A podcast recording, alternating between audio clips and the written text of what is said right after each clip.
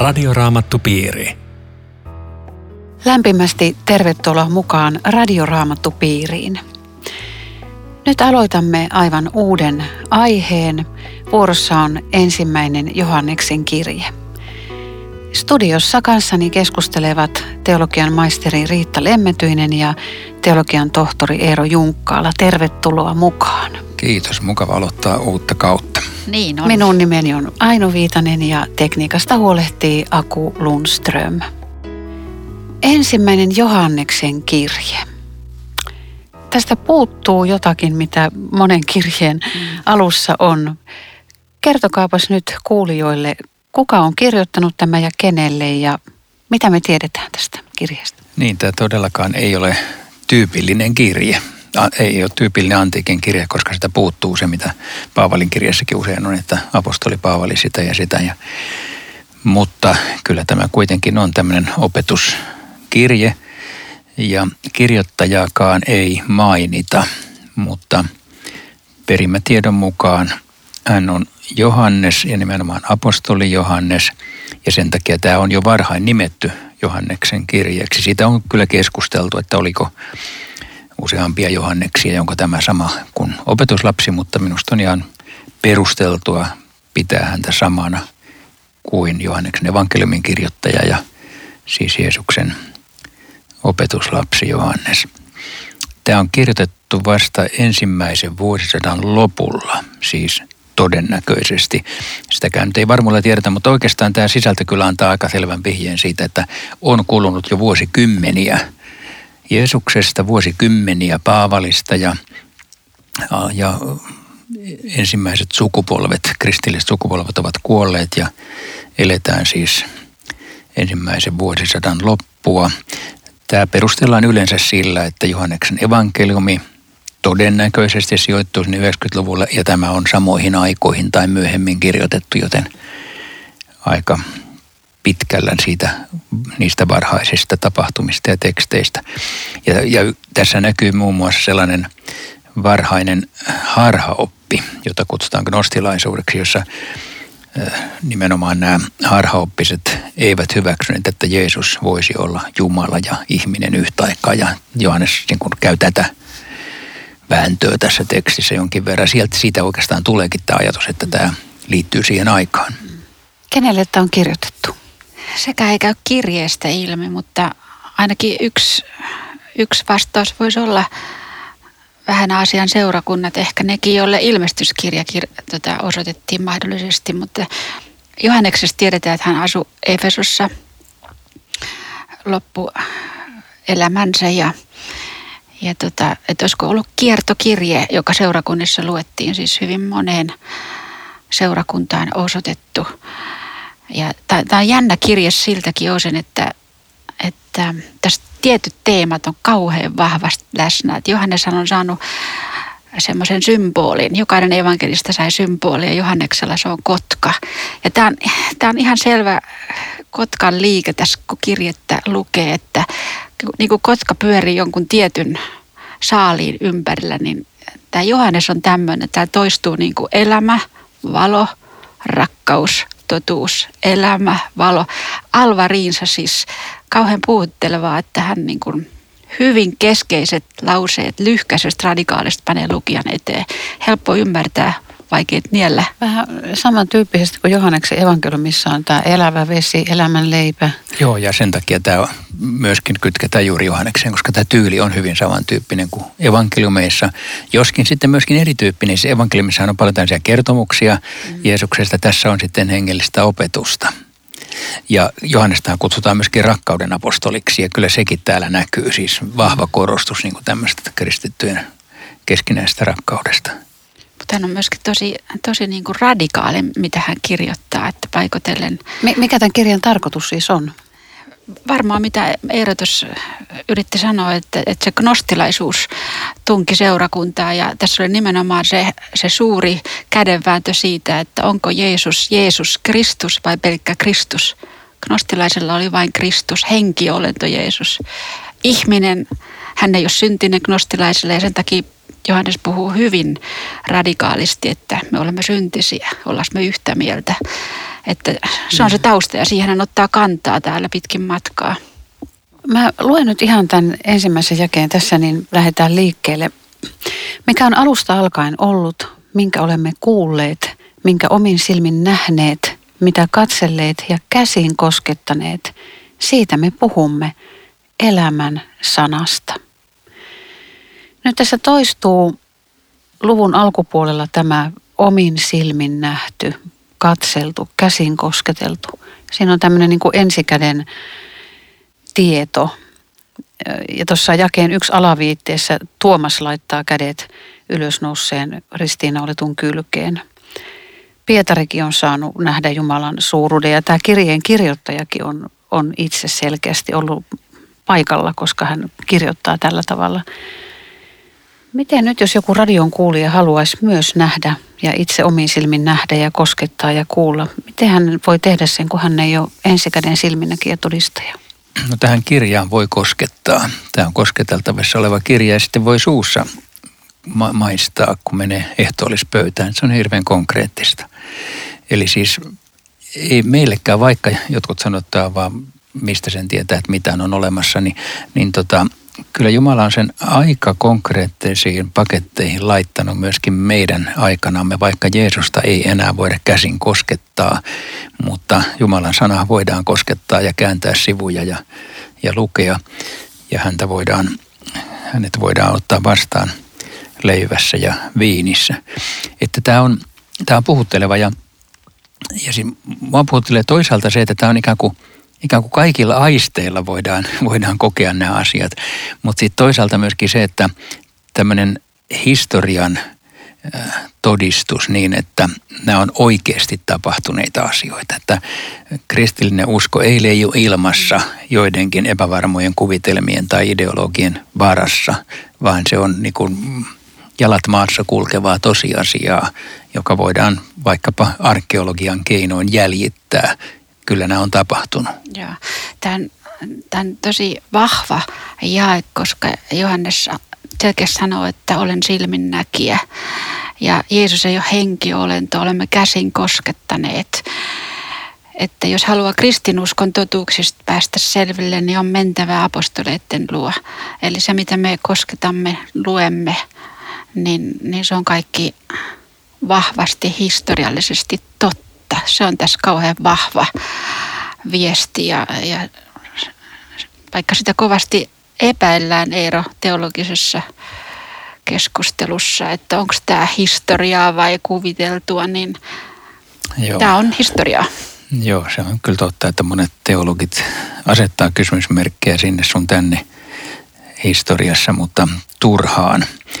Ja, ja sekin on minusta kiintoisaa, että islamin usko ei ankkuroidu samalla tavalla historiaan. Siis mä havahduin sen joskus, kun arkeologia on harrastettu Israelissa, niin raamatun arkeologia on tieteenala, Koranin arkeologia ei ole olemassakaan. No, siis si- siinä kirjassa ei ole mitään, mitä voisi tutkia arkeologisesti. Siinä on uskonnollisia lauseita kyllä, niin kuin raamatussakin on uskonnollisia lauseita, mutta sitten raamattu on täynnä paikan nimiä, henkilönimiä, sotakuvauksia, jotka voidaan hakun ja kuokan Joo, kanssa kaivaa esiin. Hyvä. Että, että on yksi kristinuskon ominaispiirre, että se on, se on tällä tavallakin totta. Tuosta näkemisestä mä vielä mietin, että, että kirkkoisa Augustinus kirjoitti tämmöiselle italikalle leskeksi hänelle rouvalle tästä näkemisestä ja korosti sitä, että, että että se Jeesuksen näkeminen on enemmän täällä ajassa semmoista sisäisen ihmisen näkemistä, sisäisillä silmillä näkemistä. Ja, ja sitten hän vetosi toisen korintilaiskirjeen kohtaa, että vaikka ulkonainen ihmisemme murtuukin, niin sisäinen ihmisemme uudistuu päivä päivältä. Ja sitten me näillä konkreettisilla silmillä nähdään sitten, kun me ollaan kerran siellä perillä. Mutta että nyt se on sitä sisäisin silmin näkemistä – jotenkin. Joo, toi, joo toi, on, toi on hyvä näkökohta tuohon.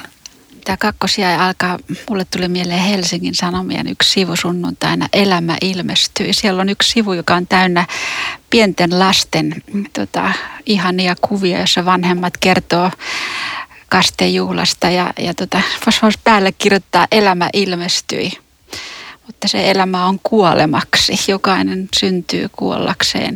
Ja tässä on tämä valtava todellisuus. Me ilmoitamme teille iankaikkisen elämän. On olemassa elämä, jossa ei ole katoavaa. Ja tämä on se iso juttu, tämä, tämä elämä, josta evankeliumi kirjoittaa. Että, ja, ja se on jokaiselle meille olemassa. Joo, ja tosiaan se on elämän sana, niin kuin Johanneksen evankeliumi alkaa alussa, oli sana, sana oli Jumalan luona ja sana oli Jumala, että Jeesusta kutsutaan sanaksi, jolloin hän on myöskin sitten tässä sanassa, jota me pitelemme käsissämme, kun me pitelemme raamattua. Mutta tuli tässä mieleen, että nyt kun me aloitetaan uusi ensimmäinen Johanneksen kirje ja joku radion kuulija on ehkä päättänyt nyt aloittaa sitten tutkimaan raamattua tämän radioraamattupiirin mukana. Ehkä hän ei vielä tiedä, kuinka pääsee sisälle ihan kaikkiseen elämään, niin, niin mitä te haluaisitte tämmöiselle kyselijälle sanoa, joka nyt tällä hetkellä pohtii sitä? Ensimmäinen viesti on, että pysy kuulolla. Hyvä, tässä Hyvä nimittäin, viesti. Tässä nimittäin tämä, tämä teksti kyllä tänäänkin jo tässä ensimmäisessä luvussa avaa ihan uskon ydinasioita. Mm. Ja tämä on jo Johanneksen kirjan yksi, yksi kiinnostava puoli juuri se, että se on, se on aika lailla ytimessä koko ajan. Eli, eli siellä niin kuin puhutaan siitä, että me olemme syntisiä, kun me tunnustamme syntimme, me syntimme anteeksi ja kun me olemme saaneet syntimme anteeksi, niin me olemme uskomassa Jeesukseen ja siinä se on. Se on kaikessa yksinkertaisuudessaan näin. Ja tästä avautuu sitten koko, koko uskon elämän todellisuus, josta me tullaan varmaan joka kerran puhumaan täällä. No kenelle tämä henkilö nyt, jos joku kokee, niin kenelle hän tunnustaa ne synnit vai riittääkö, että hän rukoilee ne synnit, riittää siellä kotona, kotona yksin omalla sohvalla tai siitä ei ole raamatussa minkäänlaisia normistoja, miten se pitää tehdä. Tärkeintä on olla vilpitön Jumalan edessä. Ja sydämessä sanottu tunnustus riittää ilman muuta, mutta jos ei itse jaksa uskoa ja tarttua siihen, niin silloin kannattaa mennä sitten vaikka etsiä joku sieluhoitaja, joku kristitty, jolle puhuu asiat ja yhdessä rukoillaan, silloin, silloin se on avuksi. Tämä Johanneksen valtava uutinen tässä toinen jake, sen jakeen loppu, meillä on yhteys isään, hänen poikansa Jeesuksen Kristukseen, niin tämä on juuri sitten se valtava lahja, mistä Eero just mainitsi, mitä, mitä tapahtuu, kun ihminen tulee uskon osallisuuteen. Meillä on yhteys isään. Kristillisyys on viime kädessä yhteyttä Jumalan kanssa. Ja se tapahtuu vain Jeesuksen kautta. Ja. Ja, ja sen jälkeen yhteys myös toisiimme. Kyllä. Ja, ja sitten tulee, että mitä jakeessa neljä sanotaan, ilomme tulee täydelliseksi. Siitä syntyy sitten se ilo, että saan olla Jumalan lapsi. Mutta se on, se on jännä, että, että tota, kun miettii, mitä tämä ilo on, niin mulle tuli mieleen Jeesuksen sana, että enkelit iloitsee jokaisesta syntisestä, joka tekee parannuksen tai Etiopian hoviherra, hän jatkoi matkaansa iloiten, että kyllä se aito evankeliumin läsnäolo elämässä, niin se, se on just tätä hoviherran matkan tekoa, että saa iloiten tehdä matkaa. Ja sitten toisaalta sekin, että tämän me kirjoitamme, jotta ilomme tulisi täydelliseksi. Myös se näkökulma, että ihminen saa sitä iloa, kun hän kertoo tästä löydöstä myös muille. Et siinä on se, se on minun leipäni, kun minä teen lähettäjäni tahdon ja, ja iloitsen, kun saan kertoa siitä, mitä, mitä on omalle kohdalle saanut. Sehän on varmaan meidän kaikkien yhteinen ilo, kun me tätä ohjelmaa tehdään. Just tämä, että me saadaan välittää hyvää sanomaa. Joo, aivan. Mehän voitaisiin sanoa just tällä tämän. Me puhumme, jotta ilomme tulisi täydelliseksi. Niin. Siis meidän ilomme. Meidän ilomme. Joo, ehkä Kyllä. kuulijoidenkin ilo, mutta Joo. meidänkin ilomme. Tämä on ihan totta. Joo. Tämä, tämä on antoisaa puuhaa. Tämä on Radioraamattu Piiri. Ohjelman tarjoaa Suomen raamattuopisto. www.radioraamattupiiri.fi Jatkamme keskustelua Riitta Lemmetyisen ja Eero Junkkaalan kanssa ensimmäisestä Johanneksen kirjeestä sen luvusta yksi. Minun nimeni on Aino Viitanen. Tämä seuraava kappale on otsikoitu sanoilla Jumala on valo. Jumala on valo. Hänessä ei ole pimeyden häivää. Minkälaista on semmoinen valo, missä ei ole pimeyttä? Eikö se ole ihan selvä, jos me ajatellaan niin kuin itse sanoilla pimeys, valo? Eikö se ole selkeä? Mikä on semmoinen valo, jossa ei ole pimeyttä? Mitä tässä, niin kuin, mikä tässä on takana tässä ilmaisussa? Ero. Niin, tuli mieleen tuosta, mitä sanoit, että meidän, meidän valosta niin aina tulee varjo jonnekin. Vaikka ei siinä valossa ole pimeyttä, mutta on varjo, mutta Jumalalla ei ole niitä varjojakaan. Mm. Mutta että siinä varmaan on takana semmoinen ajatus, tai siis voisi olla, että Jumala on täydellisen ja absoluuttisen hyvä. Ja että hänessä ei ole mitään pahuutta eikä mitään sellaista, joka olisi millään mittarilla mitattavissa negatiivista tai puutetta tai näin. Hän on valtias ja hän on hyvä. Tästä tietenkin ihmisen niin kuin ajattelussa aika nopeasti seuraa, että miksi maailmassa sitten on pahaa, jos kerran Jumala on sekä valtias että hyvä. Ja se on yksi suurimpia kysymyksiä, mitä on olemassa. Mutta yksi vastaus siihen on se, että Jumalan sallimatta ei mitään pahaa tässä maailmassa tapahdu. Ja että Jumala on erikoistunut kääntämään pahan hyväksi. Nämä on semmoisia aika syvällisiä lauseita, joita ei ole tässä mahdollista kovin ihmeellisesti avata, mutta, mutta kuitenkin se perustosiasia, ja se on hyvä tästä lukea, että Jumala on valo, valo, hänessä ei ole pimeyden häivää. Siis että pitää niin kuin kiinni kynsin hampain siitä, että Jumala on sekä kaikkivaltias että hyvä ehdottomasti ja aina, silloinkin kun hän näyttää heikolta ja pahalta. Mutta tuli mieleen myöskin toinen Johanneksen lause, Jumala on valo ja sitten toisella hän kirjoittaa, että Jumala on rakkaus. Ja se mun mielestä tämä toinen lause antaa kuvan, millainen valo on Jumalan valo. Että se ei ole semmoinen kylmä, kova valo, vaan se on nimenomaan lämmin ja rakastava valo. Ja, ja valolla ja valolla on ero. Mm. Että et ei tarvitse pelätä, että Jumalassa kohtaisi jotain kaksimielistä tai Niin, aivan. Tämmöistä. Ja sitten ei, mm. tavallaan, ja se ihminenhän voi ajatella, että Jumala on ne valonheiti, joka, joka niin kuin paljastaa musta kaikkia. Kyllähän sekin on totta. Mm.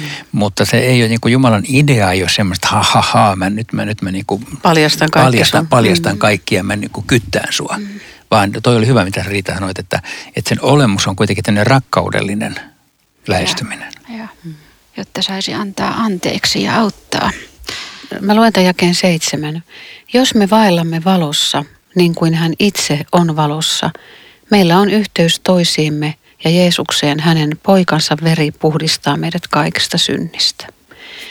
Onko tämä tietyllä tavalla ehdollinen? Mä nyt vähän provosoin tässä. Onhan se. Onhan se ehdollinen. Jos emme vailla valossa, niin Jeesuksen veri ei puhdista kaikista synnistä. Hmm. Et, niin, mutta se va- varmaan, jos, jos miettii näitä yhdessä, mistä puhuttiin äsken, että yhtä vähän kuin Jumalassa on pimeitä, niin haluaisiko Johannes sanoa, että yhtä vähän on mahdollista, että kristitty elää, uskoo Jumalaa ja elää pimeydessä. Että se vaikuttaa se, se valo hänen elämässään, jos se aidosti on Jumalan valoa. Sitten kuitenkin jatkossa tässä Johannes kirjoittaa, että kristittyjen ilmeisesti pitäisi tunnustaa syntinsä. Eikö kuitenkin kyllä, kyllä. kristittykin voi vaeltaa pimeässä? Joo, mutta siis se onkin mun mielestä just näin, että jos me vaellamme valossa tarkoittaa, että kun minä teen syntiä, minä tunnustan syntini ja sitä on valossa vaeltaminen. Siis ei missään tapauksessa ole mitään synnittömänä vaeltamista, eikä semmoista, että mä nyt niin pärjään tässä omillani tai että mä olen riittävän hyvä, vaan, vaan juuri sitä, että Jumalan valossa tunnustan ja tunnistan itseni syntiseksi ja tarvitsen jatkuvasti Jeesuksen veren puhdistusta. Ja siitähän tämä kohta puhutaan, aivan loistava kohta, että Jeesuksen veri puhdistaa niin kuin, ja vieläpä niin, vai oletko samaa mieltä siitä, että vaikka mä en muista eikä ehdi kaikkia syntejä ollenkaan tunnustaa, niin mä saan uskoa, että se on koko ajan niin kuin anteeksi antamus on vaan voimassa. Miten sitten nämä ihmiset, jotka sanoo, että no mitä toi tommonen on, että että joku sanoo, että no mitä nuo kristityt luulee olevansa, oletteko te jotenkin parempia? Ja sitten, sitten tämä, että aijaa, te teette syntiä pyydätte anteeksi, teette taas syntiä pyydätte anteeksi ja se on niin kuin tätä jatkuvaa Joo, niinhän se on muuten. se on muuten. Muuten tuli mieleen tuossa, mitä voisi olla valkeudessa välttämään, että se on myöskin semmoinen asenne, joka muuttuu. Että Jumalan valo, jos semmoinen salama yhtäkkiä välähtää, okei, toi oli väärin, vaan se, se on jotain, joka jatkuvasti haluaa valasta. Ja, ja mulle tuli mieleen tämmöinen esimerkki, jonka jo, moni on kokenut, että on ollut joku autotalli tai komero, joka on aivan täynnä kamaa ja, ja rojuja että ei, ei ole päässyt liikkumaan. Sitten on nähnyt sen vaivan, että on siistinyt sen ja se on ollut hirveä urakka. Ja siinä jää semmoinen asenne, että, että tämä, joka tämän siivon teki, varo, ettei heti tule taas se auto tälle, joka on ihan täynnä rojuja, että mä taas joudun tämän urakan tekemään. Eli, eli asenne siihen rojuun muuttuu siinä, siinä tämän kokemuksen Joo. jälkeen, että kun Jumala tulee lähelle, niin ei, ei mielellään enää ei, juokse, ei, juokse se tekemään enää. syntiä. Joo, mm. toi oli aika hyvä kuva kyllä, koska siitä just mitä Raino äsken tässä provosoit, niin, niin tietenkin asia on oikeasti niin, että kyllä, kyllä me ollaan syntisiä, mutta ei me vartavasten yritetä syntiä tehdä, vaan me kavahdetaan sitä, se sattuu meihin, me noustaan, kun me langetaan, se, se polttaa meitä, mutta se on tosiasia, että me olemme syntiset ja meidän elämämme on sitä, että me uskomme syntisinä saavamme synnit anteeksi, mutta emme me sitä syntiä halua vartavasti siihen lähteä juoksemaan. Ja itse asiassa tästä tämä Johanneksen kirja hirveän paljon puhuukin. No mitä eroa on sitten niin sanotusti Jeesuksen tykö tulleella ihmisellä ja semmoisella, joka ei ole vielä tullut? Onko niissä mitään eroa? On toki. Se, joka tuli, tietää, mitä on omistaa syntien anteeksianto ja omistaa elämässä armahta. Ja, ja se, joka ei ole tullut, niin niin kärsii kyllä valtavasti syyllisyyttä elämänsä asioista, mutta ei tiedä mihin se laittaa ja miten siitä pääsee irti. Niin, ja kärsii ja kärsii, eivätkä ei välttämättä kärsikään. Siis erohan ei ole siinä, että toinen on syntinen ja toinen ei ole, vaan sitä molemmat on syntisiä, mm. mutta toinen tulee niiden asioitensa kanssa Jeesuksen luokse ja uskoo niin jatkuvasti anteeksi. Hänen asemansa Jumalan edessä on muuttunut. Joo. Muuten tämä, tämä on minusta aika, aika tota, radikaalia tämä kahdeksan, että jos väitämme, ettemme ole syntisiä, me petämme itsemme eikä totuus ole meissä. Mä rupesin niin miettimään tätä, tätä jaetta lukiessa, että, että he, nykyään sanotaan, että hei mä tein sen virheen, mutta harvoin, että mä tein sen synnin. Että mikä on ero virheen ja synnin välillä? Se on aika iso ero, kun no, miettii loppuun. Mikä se on kerran? No mun mielestä se on se, että, että kun saarnossakin kuulee, että kaikilla meillä on virheemme. Niin eikö virhe ole enemmän sitä, että voi yrittää muuttaa käytöstään tai katsoa, ettei mene sinne, missä tapahtuu jotakin tai mä muutan tapojani ja käytöstäni, etten tekisi virheitä. Mutta synti, se tulee kyllä selvästi, kun mennään tässä kirjassa pitemmälle se on jotain, joka on niin liimassa meihin, että me ei, me ei päästä siitä irti.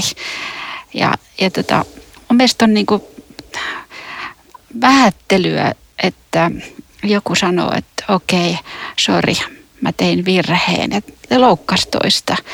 Kun sen sijaan pitäisi sanoa, että anteeksi, mä tein väärin. Että musta virhe on synnin vähättely. Mutta on semmoisiakin ihmisiä, jotka, jotka kokee oikeasti, että he ei ole tehnyt mitään väärää, siis ihan vilpittömästi. Mutta sitten voisi ajatella vaikka näinkin, että okei, että kokeilepa huomenna aamuna, kun heräät. Niin elää puhtaita ajatuksia, puhtaita tekoja, mm. älä jätä mitään asiaa laimin, laiminlyö. Ja pääsekö iltaan? Mm. Et voit kokeilla, että pääsetkö iltaan asti ilman yhtään mitään. Vai pääsetkö aamukahville saakka? Niin justiin. Kun sä lähdet siitä sängystä, niin se alkaa jo heti. Mm. Se on just se liima. Ja, ja sen takia tämä on niin raju, että, että apostoli kohtasi uskovia, ehkä muitakin ihmisiä, jotka väitti, että, että me emme ole syntisiä. Se, on, se oli hirveä väite, kun, niin kuin just mitä sanoit aina. Eli että mä oon perfect. Ja sen takia sitten Jumala on viime kädessä valehtelija, kun se sanassaan kertoo, että sä oot syntinen. Joo. Ja siis kyllä varmaan moni ajattelee, että ei ole mitenkään ainakaan erityisen suuri syntinen, kun ei varastanut eikä tappanut eikä hirveästi valehdellut eikä muuta. Mutta se johtuu juuri siitä, että on tämmöinen pinnallinen syntikäsitys ja sitten, että pyhä henki ei ole päässyt yhtään tekemään sitä läpivalaisua, että hei, mitä sus todellisuudessa on. Ja, ja se syntikäsitekin on vain tämmöisiä tekoja. Onko meidän ajassa semmoinen ilmiö, että, että kun ei puhuta synnistä, niin jälkikasvukaan ei oikein tiedä, mitä se on? Valitettavasti varmaan tämä on, tämä on aika suuri kysymys, että, että ja ehkä ei kirkossa siis puhuta riittävästi, mutta toinen ongelma, että ihmiset ei edes tule kirkkoon, jos ne tästä asiasta kuulisi. Pyhäkoulussa, missä ne kuulisi. Joo. Mm. Yksi julistaja sanoikin, että, että hän ei puhu synnistä enää, koska se saa ihmiselle pahan mielen. Oi oi. Ai jaa, lopetti. Joo, se lopetti. Oi oi. Oli, oli vaan me, virheitä. Mutta mehän saadaan koko ajan pahoittaa ihmisten mieliä se, täältä. Niin. Joo, mutta ei voi muuttaa totuutta valheeksi. Se onkin, se onkin aika rajua, miten, miten Johannes tässä... Tota... Luotko Riitta tuon jakeen yhdeksän? Se on tosi hieno. Jos me tunnustamme syntimme, niin Jumala, joka on uskollinen ja vanhurskas, antaa meille synnit anteeksi ja puhdistaa meidät kaikesta vääryydestä. Tämä on kova. Ja tämä, tämä on siis, mä muistan, että tämä on yksi sellaisia raamaton kohti, jota mä ensimmäisestä raamatusta niin kaikkein mustimmalla alleviivannut. Että tämä, tämä oli jollain tavalla ensimmäisiä vahvoja totuksia. Mä ymmärsin, että tässä, tässä niin kuin ollaan nyt kristinuskon sanomassa varsinaisesti kiinni, että kun me tunnustaa synnit, me saadaan synnit anteeksi. Joku voi miettiä, että mikä on syntiä, mutta se ei varmaan tarkoita sitä, että me tehdään joku teko, paha teko, vaan eikö syntiä ole niin kuin lähtökohtaisesti se, että me eletään äh, niin kuin pois Jumalan yhteydestä, että me eletään omassa voimassa ja meillä on muita epäjumalia, mutta ei ole Jumalan seurassa. Asenteet voi olla syntiä, motiivit ja joku totesi, että, että synti on sitä, että ihminen luikertelee alvarinsa siitä, että pitää tunnustaa, että mä oon syntinen. Se mm, semmoinen, se, semmoinen juuri, tai siis se jotenkin, mä, mä hyväksyn ton selityksen, koska kyllähän mä huomaan itsekin monta kertaa, jos mä oon tehnyt jotakin, että tulee heti mieleen ekaksi puolustelevat asianhaarat. En mä tarkoittanut niin. Hei, se oli väärinkäsitys. Siis tapahtuuko sullakin? Mulle tapahtui oi, näin. Oi, eli, oi, eli oi. Mä, en, mä en halua myöntää, että mä oon syntinen. Siis sitähän se on. Tämä tämmöinen Aadamin versio, että hei, Jumala, Eeva teki sen. Siis tämä, tämä on siis sitkeä. näkee pikkulasten leikeissäkin niin jo toi. Joo. Se on aina se toinen. Joo, joo. Mutta tämä, tämä jaehan on siis väkevää evankeliumia, kun siinä on presens puhdistaa, eli joka päivä uudelleen ja uudelleen. Ja sitten kaikesta, eli ei ole syntiä, jota ei voi saada anteeksi. Ei rikosta. Tarviiko ne tajuta niin kuin siinä hetkessä vai, vai voiko mä ajatella, että kun mä elän ja menen ja hengitän ja kävelen, niin mä oon semmoisen armosuihkun alla koko ajan? Kyllä, toi on hyvin, hyvin sanottu. Näin, näin pitää ajatella. Loistavaa Aino. Rukoiletko Riitta tähän loppuun? Elävä Jumala, tässä meitä on joukko syntisiä. Me kiitämme sinun ihmeellisestä lupauksesta, että meillä, jotka olemme pahoja, voi olla yhteys pyhään, koska on olemassa syntien anteeksi antamus.